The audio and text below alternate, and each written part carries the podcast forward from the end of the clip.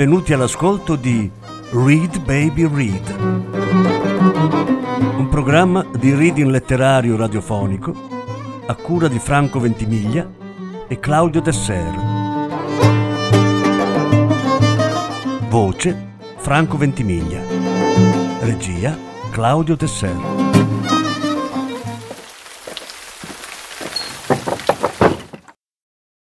Commesse di Treviso dal libro di Fulvio Ervas.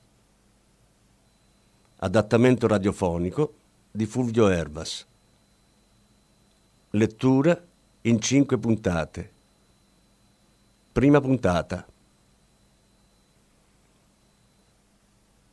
Primo dicembre. Antimama, sospirò l'ispettore Stucchi sforzandosi di prestare attenzione alle parole della giovane commessa. La mattina prima aveva seppellito Martini e ora aveva già questo fastidio.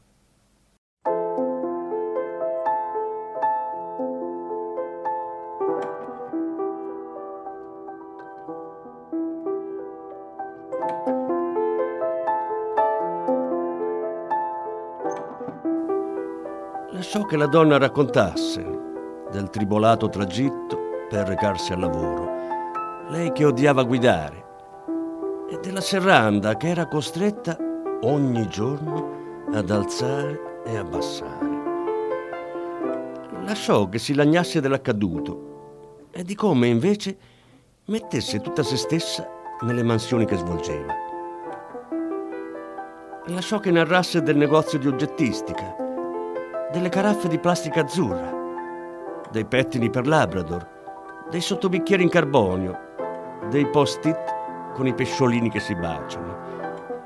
Perché molti di quelli scacciapensieri li disegnava il suo fidanzato, un art qualcosa, un creativo emergente, che il sabato lo accompagnava al lavoro e posteggiava in Piazza della Vittoria.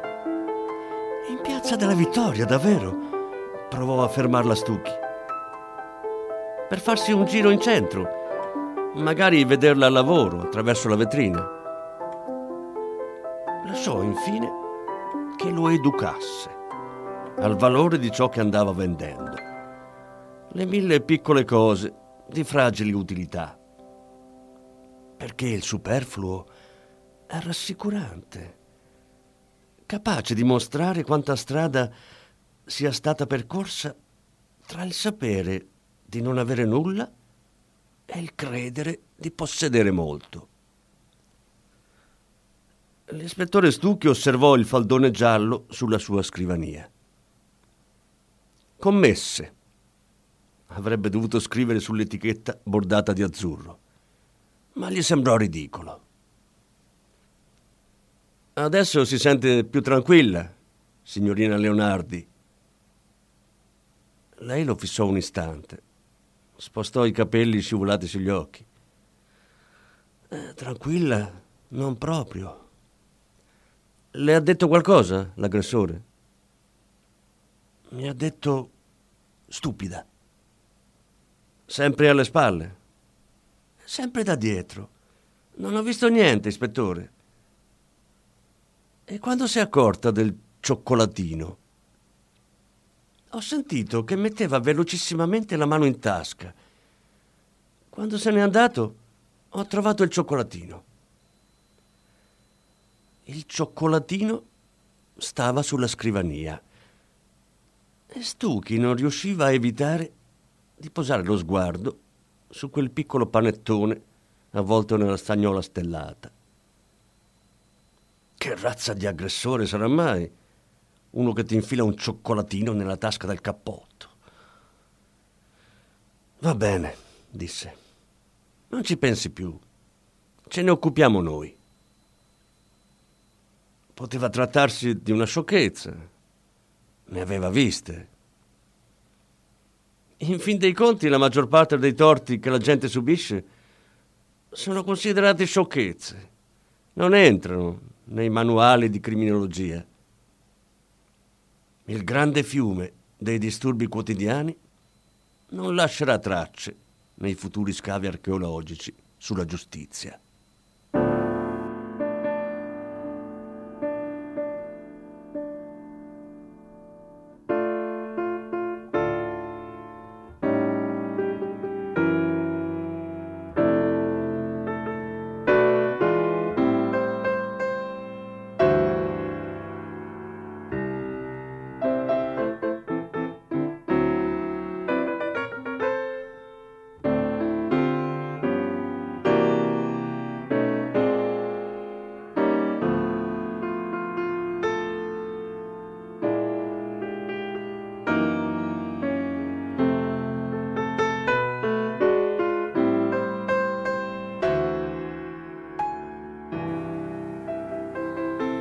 2 dicembre.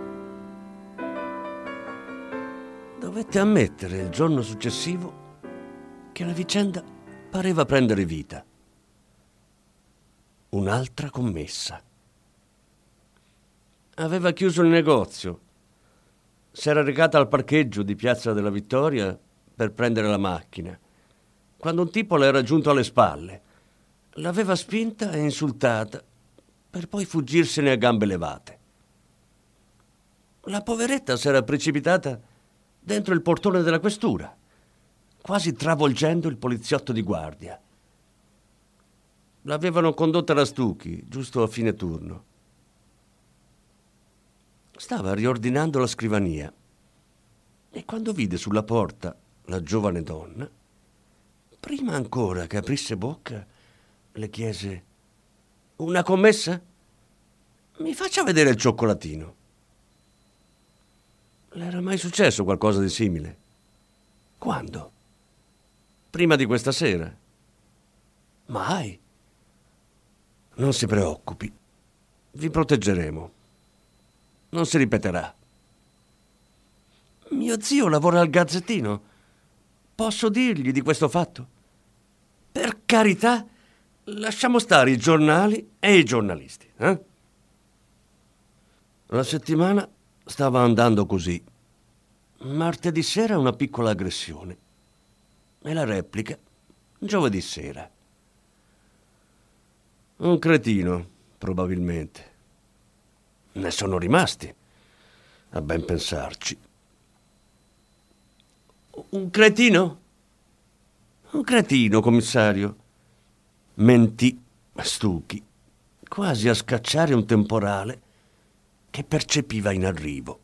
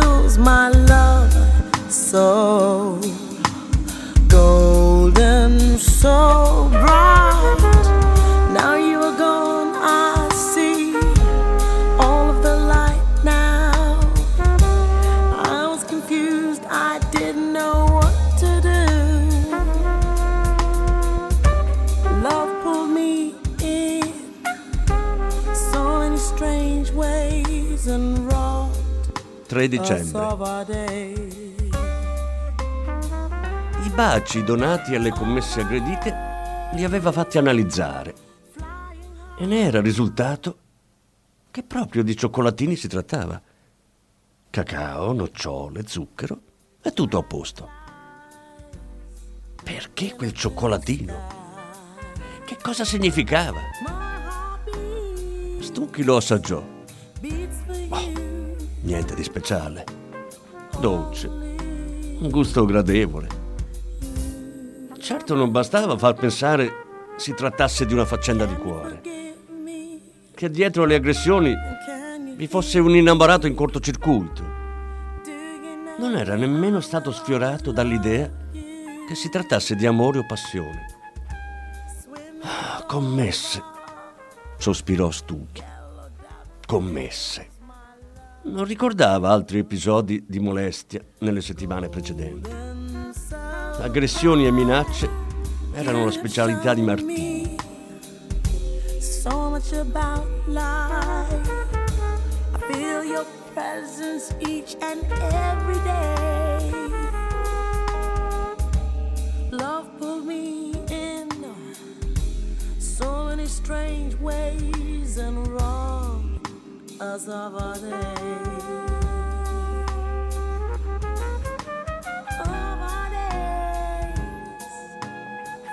aveva ereditato in due giorni non solo una tonnellata di dolore, ma anche le sue scartoffie. Andò nell'ufficio del collega, ancora vuoto, e quasi sollevasse una pietra tombale, aprì i cassetti. Sul bordo del primo, scritto con il pennarello nero, il motto di Martini. Rivo, corivo ma Corivo, Rivo. Ricordando, Stucchi ebbe un sorriso. Tutti a fare i profili dei criminali. Il problema è vederli in faccia. Martini, di me che profilo faresti? Una società tra culo e intuito. Beh, anche Fleming ha scoperto la penicillina per un colpo di culo e nessuno se ne lamenta. Beh, comunque, più culo o più intuito? L'intuito è il socio di minoranza. Mentre usciva dalla questura, Stucchi iniziò a mettere ordine tra le informazioni che aveva raccolto e con ciò, suo malgrado, prendeva la faccenda sul serio. Ispettore, la città si prepara per le feste, gli disse il piantone all'entrata. Le feste? Ecco che cos'era il lavorio che aveva distrattamente percepito nei giorni precedenti. Tutti quei fili di luci tirati nei vicoli e sui lampioni, quei tizi che mettevano in subbuglio le vetrine sino a ora tarda. Le festività di Natale e le commesse. Che non ci fosse un collegamento. Non deve esserci, ripeteva dentro di sé, mentre varcava il portone della questura.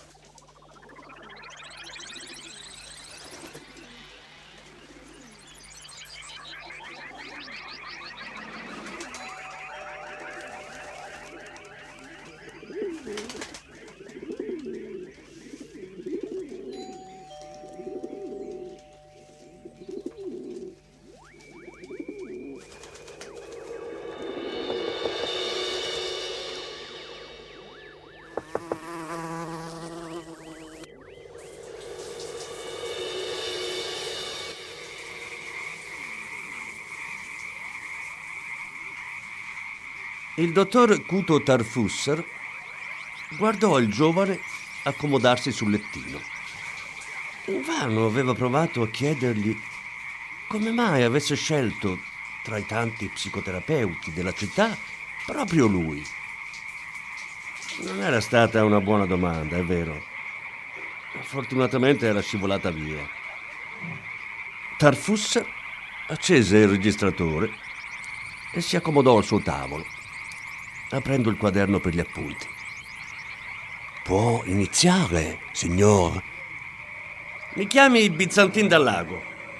Di fu Bernardo, che un giorno è scappato. Almeno così abbiamo creduto in famiglia. Mamma Elisabetta, la nonna Maria, mio fratello Gino e la sorellina più piccola, Antonietta. Veramente avremmo dovuto preoccuparci perché assieme a lui era scomparso anche il camion, quello della ghiaia. È stata l'Antonietta ad accorgersi. Lei che veniva alla cava di ghiaia con la bicicletta per giocare. Così abbiamo cominciato a intuire come fosse andata veramente. Sono stati sommozzatori a ritrovare papà sul fondo della cava, ancora al volante del camion, come il comandante di un veliero, dritto e fiero.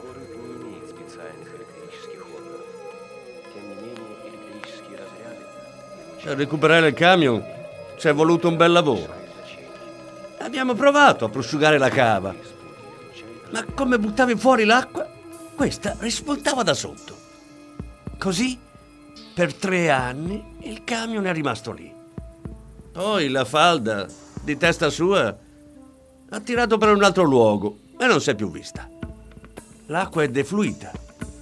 Il camion è riaffiorato, ma ormai era un catorcio, pieno di fango e malmesso.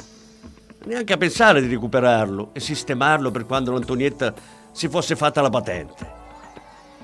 A guardare la cava di ghiaia senza acqua ci è presa una certa disperazione. Non era più la stessa cosa.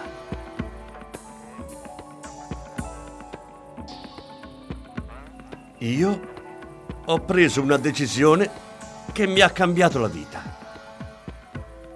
Trasformato la cava in una discarica. Una mattina mi sono alzato, mi sono recato alla cava, l'ho guardata e le ho detto farò di te un'immensa discarica. E mica sapevo niente sui tipi di discariche o sulla legge vigente. Avevo un buco.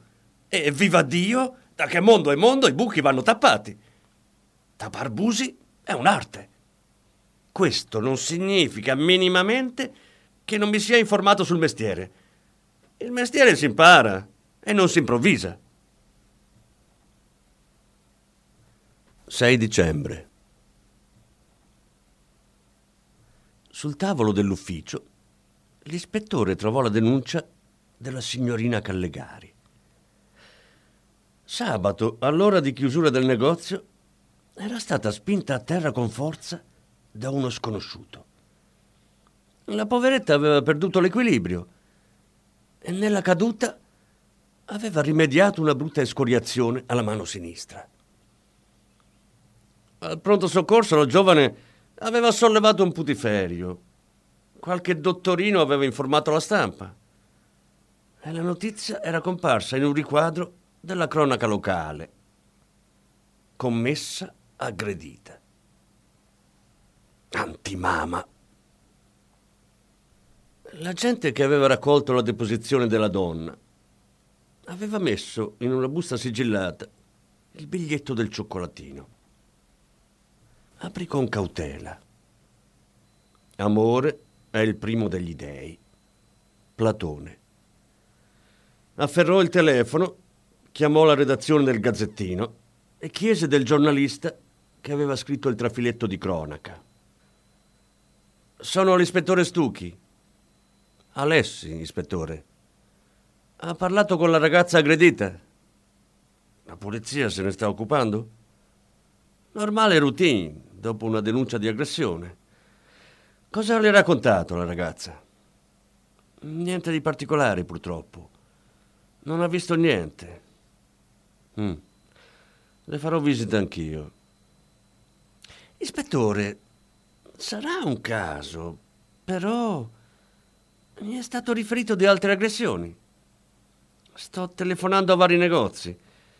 La faccenda è piuttosto seria. Le risulta? Non posso dirle niente.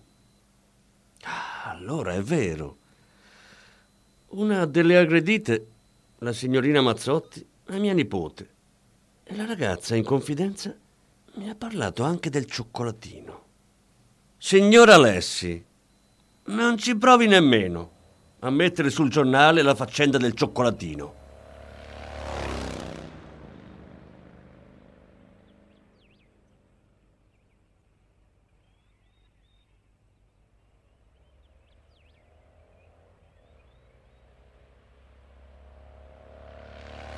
Phase two.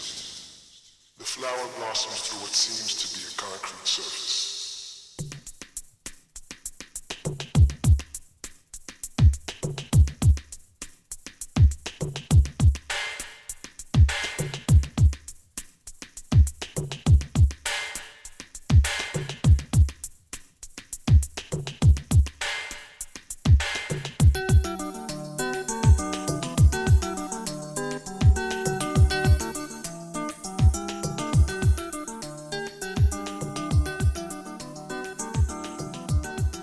Naturalmente, dottore, la professione del gestore di discarica ha i suoi segreti. E questi nessuno viene a dirteli gratis. Nemmeno puoi pretendere che ti rispondano con chiarezza. Devi imparare a tue spese. Però niente paura.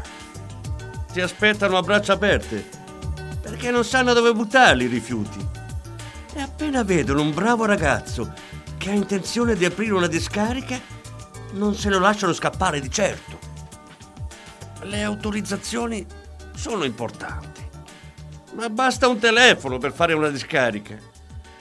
Appena corre voce che c'è una nuova discarica autorizzata, sono tutti lì al telefono e ti chiedono quale prezzi faresti, come fai le analisi sui rifiuti, quanto credi ai risultati delle analisi, come ti comporti se i dati sono sballati, se per caso saresti uno di quei tipi che rimanda al mittente un camion che arriva in piena notte, magari dopo un lungo viaggio, e messo in chiaro che no signore, i viandanti vanno rispettati, l'avventura può iniziare.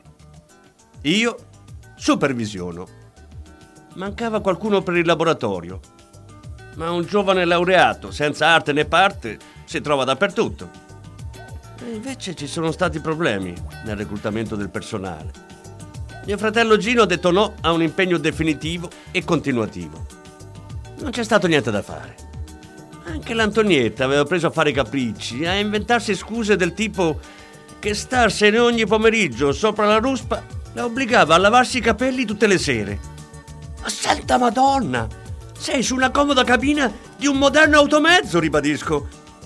Ma la ruspa sta sopra i rifiuti che puzzano, risponde. E va bene, ti fai lo shampoo profumato. A lavare troppo i capelli ne indebolisci il bulbo, anche se lo shampoo è delicato. Anche. E chi lo dice? Gli ambientalisti. Ah, già, gli ambientalisti. Ah, insomma, Antonietta è una ragazzina e alla fine si è convinta. La mamma, no problema. La nonna, no problema.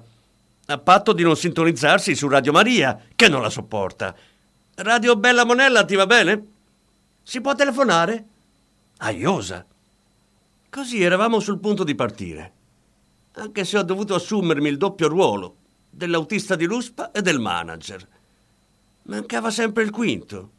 Così ho messo un annuncio sui giornali. Cercasi qualcuno con conoscenze chimiche per esaltante esperienza sul campo. No per di giorno. Oh, tutti quelli che dicono che i nostri giovani non hanno voglia di lavorare, ahimè, hanno ragione. Non ce n'è stato uno, uno solamente di quei signoretti diplomati che abbia risposto. Mi hanno costretto a mettere un altro annuncio. Cercasi laureato in chimica per esperienza sul campo, no per di giorno. Mi ha risposto un solo individuo un certo Filiberto. Filiberto Trentin. Dovevo immaginare che qualcosa non andava. A 38 anni non si è appena laureati.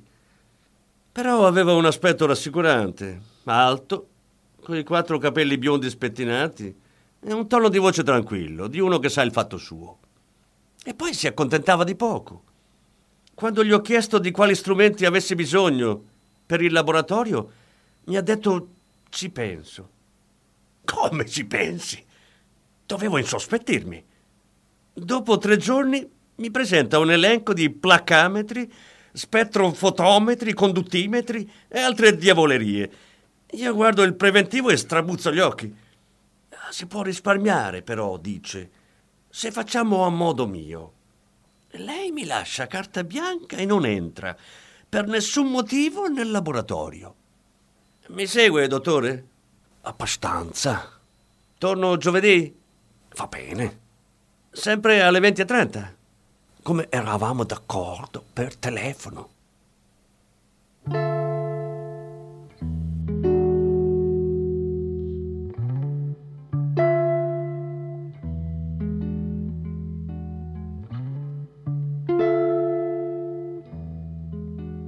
She sends me Blue Valentine's all the way from Philadelphia to mark the anniversary of someone that I used to be.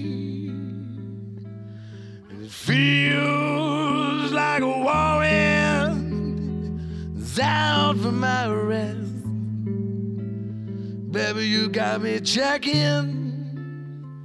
in my rearview mirror. That's why I'm always on the run. That's why I changed my name.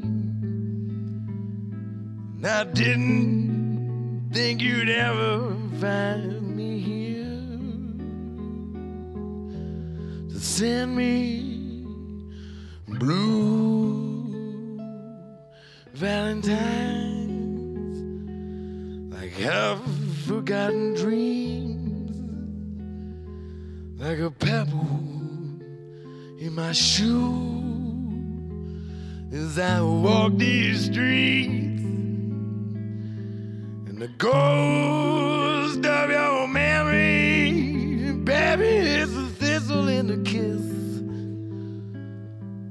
the burglar that can break a rose's neck.